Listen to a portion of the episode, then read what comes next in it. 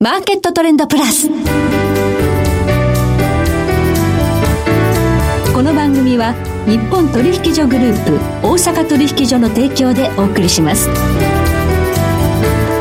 皆さんご機嫌いかがでしょうか？大橋ひろ子ですコモディティ日経平均先物などデリバティブ取引の最前線の情報をピックアップ今日は金融貴金属アナリスト亀井浩一郎さんにスタジオにお越しいただいています。亀井さんこんにちは。こんにちは。よろしくお願いいたします。さてこのところ為替市場がものすごい大きく動いてるんですが、はい、その裏で、はい、ゴールドも大事なところをちょっと割り込んでしまいました。ね、はい、あのまあドル建てでいくと1680ドルとい。うのが、はい割と下値のね、目処になってて、まあ、これはなぜかっていうと2020年の4月以降に大体まあレンジとしては1700から1900、まあ、時々上振れして2000ドル超えるってことはまあ今年もありましたけどもその加減がね大体まあ1700前後で1680っていうのが大体まああこの2年半の間に5回ぐらいあって大体そこから反転してたんですそれをこの9月に入って割れてきちゃった、割れちゃった。ことなんですね。はい。まあ安いのは金だけではなくて株なんかもね、ね。今ね崩れているということなんですが、うん、果たしてこれあのゴールドここから下落相場が始まってしまうのかという不安もありますので、ええ、ここからの見通し今日じっくりとお聞かせいただきたいと思います。はいはい、どうぞよろしくお願いいたしますその前に今日の主な指標をお伝えしておきましょう今日大引けの日経平均株価です今日は140円32銭高、26,571円87銭で取引を終了しました。そして今、代償の夜間取引、日経平均先物スタートしています。現在、26,440円で動いています。日経平均ボラティリティインデックスは24.48でした。そしてコモディティ、東京プラッツドバイ原油先物、23年2月切りは、日中取引の終値で160円高67,830円でした。大阪金先物中心現月23年8月切りは日中取引の終値で14円高7568円となりました。ではこの後亀井さんにじっくりとお話伺ってまいります。マーケットトレンドプラス。さて、ここで番組からのお知らせです。先週9月23日秋分の日から、日経225先物や金先物など、大阪取引所に上場している先物オプション取引が祝日でも取引できるようになりました。次回取引が可能な祝日は10月10日スポーツの日です。祝日取引の実施日や商品の詳細は JPX ウェブサイト祝日取引でご検索ください。さて今日は金融貴金属アナリスト亀井光一郎さんにお話を伺っています。亀井さん、ゴールド重要な節目1680円のところつるっとこう抜けて下に下がってしまいました。はい、何が起きていたのかという経緯をまず伺います。はい、はい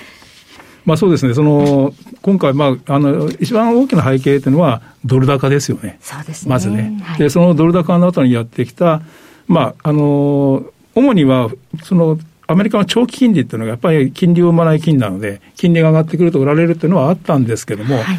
まあ、この今年の春からね、夏にかけては、その金利の動きよりもほとんどもうドルだったんですよね。ただ、ここの8月の下旬からここに来ては、やっぱり金利の動きも重なってきて、で、そのに、その金利と、まあ、そのドルインデックスといいますか、ドル指数を押し上げた大きな節目の、まあ、イベントっていうのが3つあって、はい、まずそれが8月26日のジャクソンホール会合。ですよね。はい、これがまあ、パウエル議長がスピーチ、まあ当初からまあ注目されてましたけども、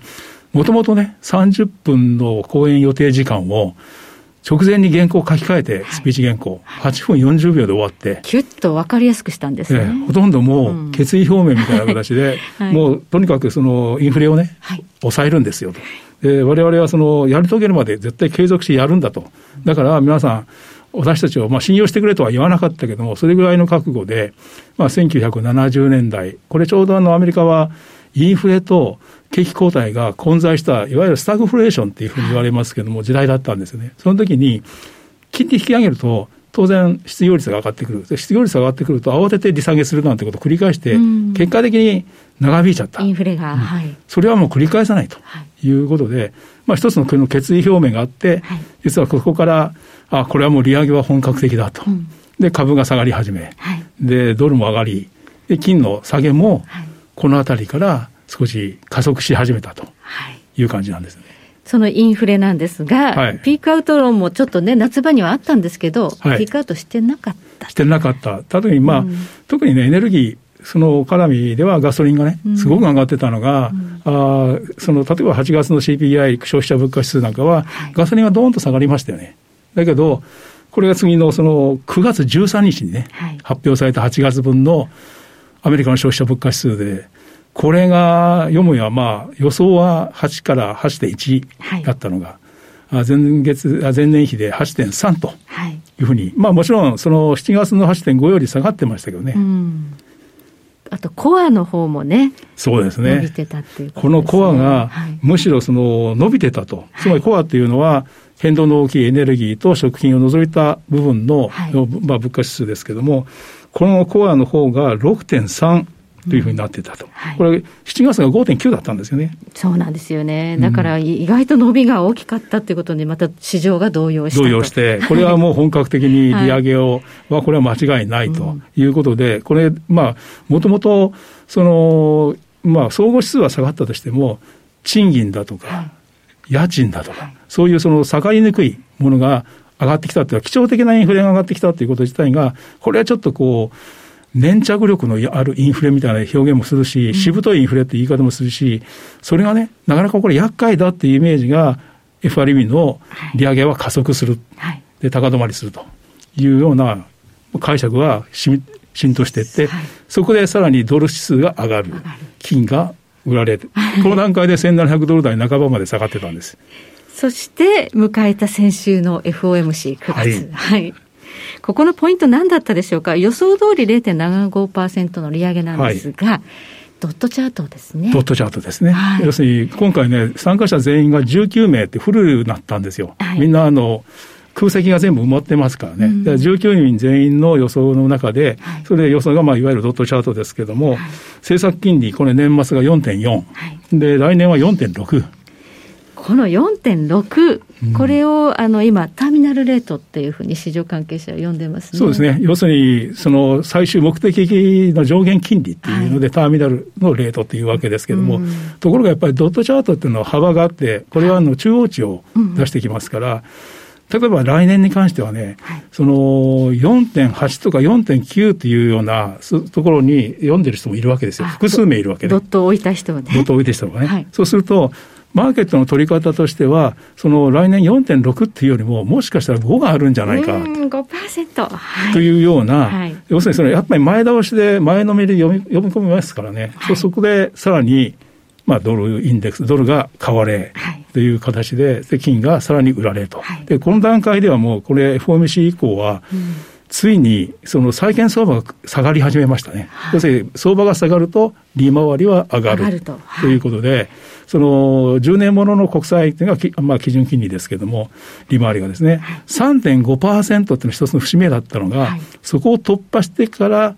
早かった。そうですね。まあ、昨日なんか3.9まで来ましたよね。はいもう4パンに乗ってくるかなっていうね。というようなところが来ちゃったんで、はい、このやっぱりこの速さがね、ええ、やはりぱり想定外なんで、はい、それにやはり、まあ、一番慌ててるのが株式市場でもあるし、はい、逆に為替市場も、本当に他の通貨はどんどん売られて、ドルだけが押し上げられる。はい、したがって、そのドル指数、まあ、金の場合はドル指数と逆のですね、うん、トレードっていうのがファンドはするもんですから、ドルインデックス、ドル指数が上がると、自動的に売りが出てくると。そういう話なんですね。ドルインデックスを見て、アルゴでこうゴールドを取引するようなシステムがあるということなんでしょうか。はい。はい、このドルインデックスなんですが、はい、えー、この構成銘柄の中の通貨、どれもが安いということですよね。そうですね。ユーロが大体まあ57%がユーロ、はい、で円が14%ぐらい入ってるんですよね、はい、でポンドが12%ぐらいなんですよ、はい、この3通貨だけで、まあ、大体まあ80数パー占めるんだけども、このいずれも全部、特にここ、今週はね、はい、ポンドが、英国ポンドがすごく売られてますからね。ねトラス新政権の財政政策を嫌気して、で、まあ、円も先週、あの、為替介入が入るぐらいに、スピードが速いという円安に困っていると。えーまあ、これがどこまで上がるのかというのは、やはりこのターミナルレート次第なんでしょう、ね、そうですね、そこがね、あの上限金利がある程度見えてくると、うんはい、本来本来では今回のその FOMC でね、はい、そのドットチャートで示されて、大体この形が見えるかなと思ってたところが、うん、来年の利上げっていうのを、ある程度示唆したもんだから、はい、そこでちょっと見えにくくなっちゃって、しかもその、さらにターミナルレートが思ってた以上に引き上げられるんじゃないかっていう思惑が生まれたことで、まあ、ドル高が長期化していると。はいいう形ですね。そうすると、まあ、次回このターミナルレートの修正がある可能性があるのは、やっぱり12月の FOMC。12月なんですけれども、はい、ただ今回の、その、11月もね、はい、0.75%の利上げっていうことが、かなり出てきちゃったわけですね。はいはい、だから、その、その段階で、おそらくいろんなアナウンスメントっていう形で、いろいろその FRB 関係者がしゃべると思うんですよ。もう織り込みが始まる。えー、だからそういう段階で、あの、どんどんどんどんこのいろんな情報が出てくると思うので、うん、まあ、おそらく12月待たないで、その前の段階で少しマーケットでは出てくるんじゃないかなと思ってますね。金融要因としては、このあたりがちょっとポイントになって、ドル高が止まってくれるかなという感じはあるんですが、えっ、と、この今、1680ドルを割り込んで大きく売られた背景にやっぱり売る人がいるわけですよね。そうですね。これはね、はい、もうファンドが、アルゴリズム先ほどね、自動的にドルインデックス上がると、そのまま売られると。はい、まあ、ドルインデックス自体は、先週特にあの、23日111ポイントから、もう週明け114というです、一気に加速してきてるんで、はい、えー、まあ、さらに今週また売ってると思うんですよ。で、この5週間で、はいえー、ファンドの売り越し残、売り残がですね、グロースだけでね、160トンあるんですよ。だいぶ売りましたね。だからこれはね、順からって言って、買い戻ししなきゃいけないんですよ。そうです、ね、純粋にもう空売りなんで、はい、そうするとその空売りのタイミングっていうのはいつやってくるかっていうのが、内部要因的には一つのポイントになって、おそらくこれが、そのターミナルレートっていうかですね、はい、そのある一定のそれが見えてくるタイミングっていうのですから、ここからおそらく1か月余りの間には、そういうタイミングが見えてくるかなというふうに思いますね。はい、このショートの買い戻し。買い戻しにかかると、1週間で100ドルぐらいは買い戻すので、はい、前回8月、7月から8月にかけて起きたときには、はい、それだけで100ドルほど押し上げられたんですね。はい、だからそれぐらい、まあ、内部要因的には、かなり買い圧力が溜まってきてると。今は売られすぎだという、ね、そうですね、売られすぎだと思いますね。実需はどうでしょうか？えっ、とね、これはあのいよいよやっぱりインドが、はい、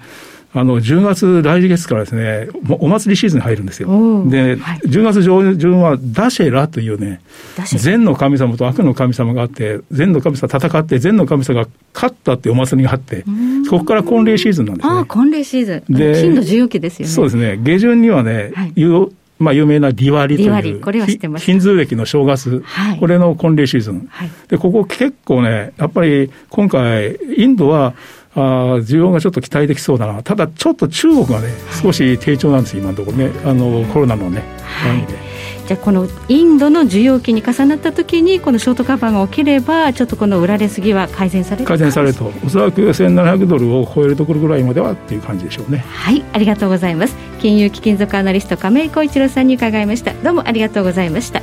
来週は元先物オプションディーラー本川裕二さんお迎えいたしまして株式市場日経平均の展望テーマにお届けしますそれでは全国の皆さんごきげんよう